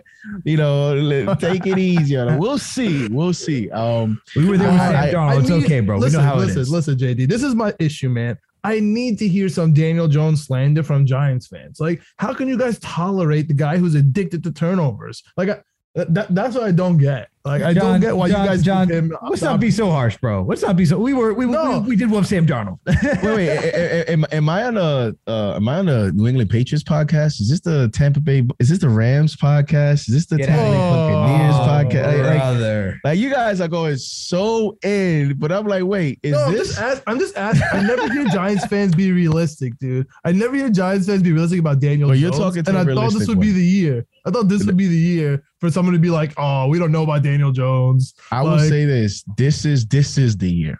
Um, these because I'm fully confident at the five or seven, the Giants will draft an offensive lineman. Andrew Thomas going into another year uh, where he proved that he could be the future left tackle of the Giants. And I just think, you know, I just think there's going to be enough. There might not be enough roster moves to give him everything that you would need. Um, just because you don't do it in one off season, we don't have any cap space this year. We will have cap space next year. Um, but I think you'll have enough to evaluate him because you'll have Mike Kafka, who's the offensive co- coordinator coming from the Chiefs. So you have that dynamic. You mix that up with Brian Daboll, right? And and and then you have Joe Joe Schoen as the as the GM. So you have that infrastructure there of creativity, modern. You know when they want to talk about the modern offense and all that stuff. Then you're going to address the offensive line. I think enough to give him that. Still have Saquon Barkley coming healthy. Uh, we'll see Kenny Golladay in a new year being healthy under a new system. Kadarius Toney, who when he did play, he was making a lot of people look silly out there trying to tackle him. So can he be our version of of Like- Tyreek Hill or something like that? We'll see. So there's enough, and there's going to be enough, I believe, after this draft to evaluate Daniel Jones and see if he's the guy. I I'm I'm 50-50 on it. I think you know, if I had to pick, maybe he's probably not the answer, but I also don't want to go into the season saying definitely no without giving him that type of environment that I think he'll get this year. As far as um you know, the draft picks, I listen, man, I, I think a lot of it depends on what the Jets do. So wait, can, can we do a little mini mock draft here? Yeah, we One can to- do it. Let's do do it. it real quick. You you want to do a little mini mock? So so who- who do we have going number one? To I think the Hutch. think they're going Hutch? Yeah, Is that consensus, Alex? Who's go going number one for who? Hutchinson. Hutchinson for Jacksonville. Things are changing, man. They're even saying Neal may go number one to No, no, no, Jacksonville. No, no, Chill out, chill out. They, they, I'm just, they I'm spent- just saying, bro. Yeah. I'm saying like that's some mock drafts are out there, but I think Hutchinson should be the number one overall pick because of who he is. So all right, so we have Hutchinson number one. So next we have the the Detroit Detroit Lions. This is where it gets sketchy for me. The next two picks are really where it gets sketchy for me. I have no idea what Detroit and Houston are gonna do, man. What do you I mean, think? some. Whew, I think it all comes down to do they go Malik Willis here? Because he's getting a lot of hype. Wow. Do they you say really think that? they might? I'm just saying, do they think that, you know, do they go there? Um, if not, if That'd not, crazy. I think their options are Kyle Hamilton, Kayvon Thibodeaux, or Travon Walker. I think it'll be one of those three Wow, guys if they don't go quarterback. Yep. Ooh, all right. Who, who is it's the, the Lions because I just think that the way that everyone's doing it is never going to happen. So there's Sure. always going to be that surprise pick. I think Travon Walker could be that surprise I think it is gonna be top Travon five Walker. pick I think he'll be that surprise guy that kind of falls to the Detroit his- Lions. he has skyrocketed. I mean, he had the best combine probably ever as at, at his position, running a four five forty. It's ridiculous. He's running safety speed and he's a defensive end. So they may look at him as like that little Micah Parsons type, draft him at number two. So I'm gonna go Travon Walker. Mm. Wow, with the number two pick, defensive end, defensive end like that, and not Kayvon. I think All they go with I'll Who you got? it. I'll roll with it. You got Well- Kayvon? No, honestly, the, the the Detroit Lions need everything. And do you pick a safety that high positional No, value? You're the number. That's what I'm saying. Don't to me, it's either you're going DN or you're going with the quarterback, going with the home run play. I could see the quarterback stuff just because they're paying so much to Goff. But if I'm them, dude, I'm taking I'm taking Evan Neal. I'm just calling it a day because if even if I'm wrong, it's okay. Because I took Evan Neal and he's an offensive tackle from Alabama, and Mm. you know I, I I can't go wrong. That's if I'm them, that's what I'm doing. Man, or I can't believe that that that it's just hard for me to believe that like Malik Willis is now the guy. You know what I mean? Uh, That's- He's not to me, but you know how this so works. Weird. I know. Uh, I Every know. year, quarterbacks Ian said overdrafted. two quarterbacks in the top ten now. He yeah, said that with Kenny. Pickett, with Kenny Pickett and, and Willis because of their pro that more than because of their pro world. days. Okay, fine. Let's go Malik Willis. All right, Malik Willis, number two. Number three, the Houston Texans. And don't cheat because the Jets are next, and you want to know who do you think the Houston Texans are I, picking? if I'm the Houston Honestly- Texans, I take Ekwonu. If it, it's either Ekwonu or Evan Neal, he's got to go at this point. Like Mm. I would take Ekwonu. I would take Ekwonu if I'm Houston. He's a generational tackle and he can move to guard. What else do you want? I actually let's go with that because I would in under this scenario, I'm very interested to see what the Jets do if Ekwonu is picked before them. So let's Yeah. go Ekwonu number three. The Yeah. New York This sucks. yeah. This are, sucks. are on the clock. Yeah. Ooh, you got Evan Neal, you have Kayvon Thibodeaux, you have Kyle Hamilton. Sauce Gardner. The, Yeah, the- that's the Gardner. consensus. I don't know. I don't know if you're if you've been part of the the Jets Yeah, Twitter pool. We like yeah. to group think, right? So once one person says one thing, we all agree. Over the last week, it's been Gardner at four. Like now the it's past Sauce week. Gardner at four, right? So I I think it's one of those four players. Who who you going, Alex? I'm just thinking about what the Jets need because we've already had the reports of saying, well, we got DJ uh, playing the one and Bryce Hall, Brandon Echols, all those guys aren't necessarily designated twos and they're more on the cusp of being threes. They could be twos, but they could also be threes. There's also the need for I'm questionable if they want to go safety again because they've addressed they addressed it through free agency. I don't know if they want to do that again. Although Kyle Hamilton is a talent. I don't know if you want to pass up on a guy like that. The other thing is that I could see us wanting, like Ekwonu was the one that the Jets have been high on. If he's gone, I could see wanting Neal, but I don't see them just trying to take a tackle for the sake of taking a tackle and then make it more cluttered after we just got all these other guys at tackle Yeah. right now.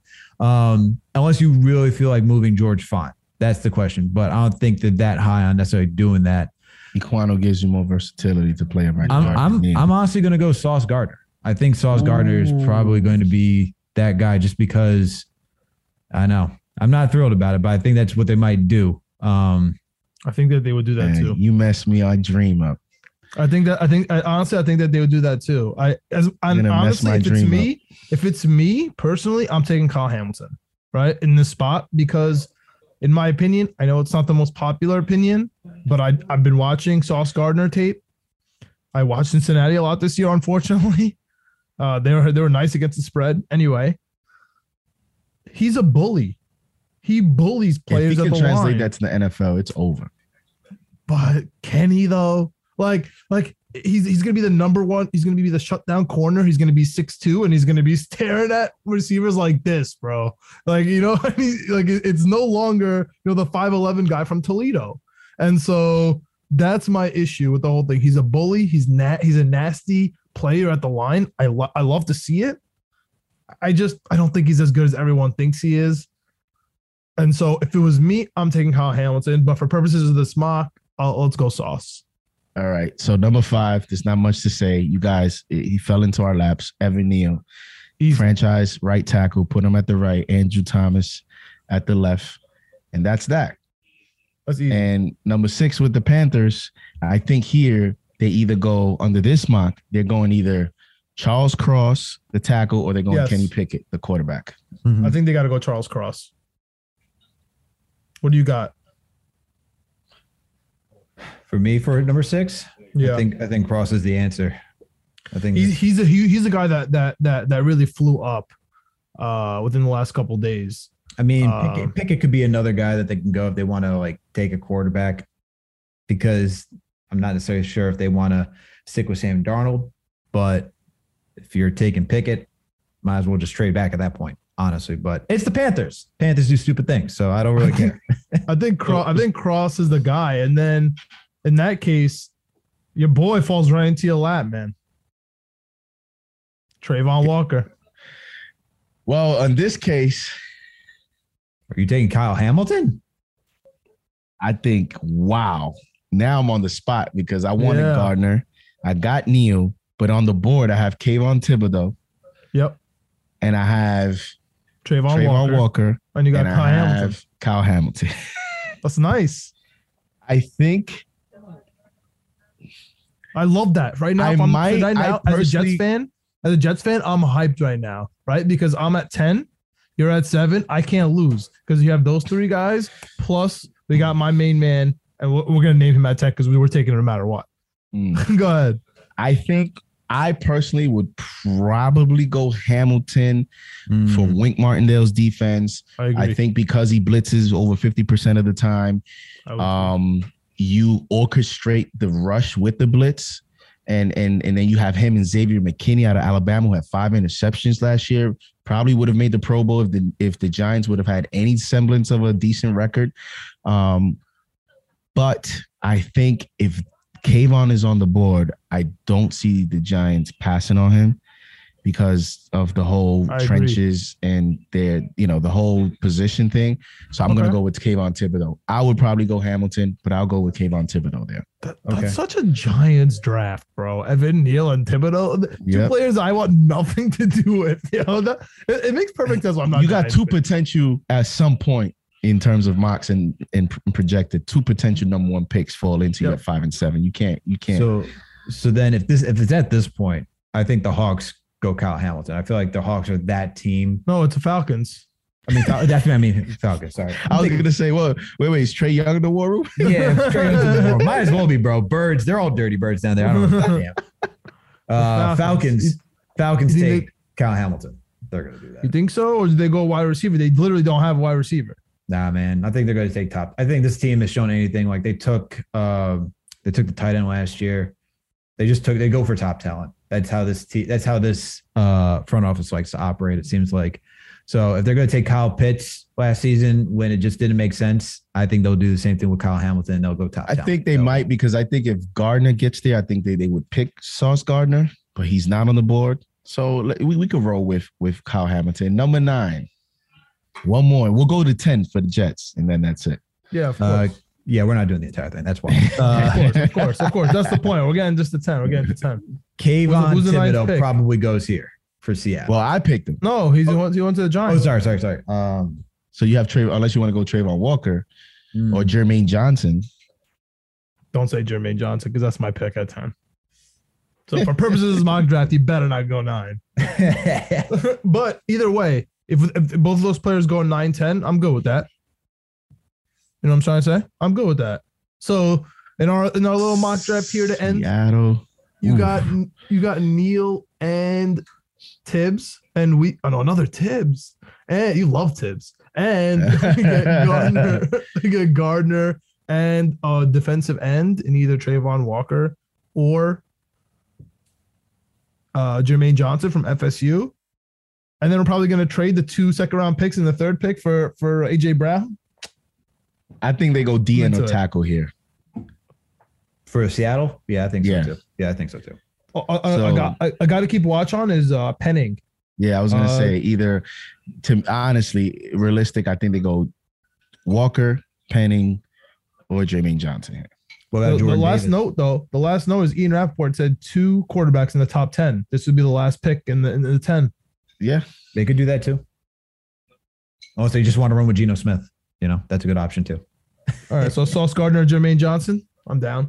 You take Evan Neal and Thibs, I'm I'll, I'll be hyped going into day two. So, w- w- so who, who you going with, Alex? For Number who, nine. Jets? No, No, the s- Hawks. The, the Hawks, Seahawks. Um, I'm probably going with someone.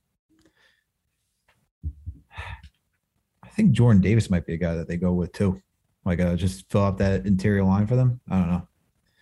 That's what I'm thinking. Nah, No, I would go defensive end or quarterback here. I'll go Travon Walker here. Travon All right. Walker. I will end it with I'll Jermaine go with Travon. I'll go with Travon Walker.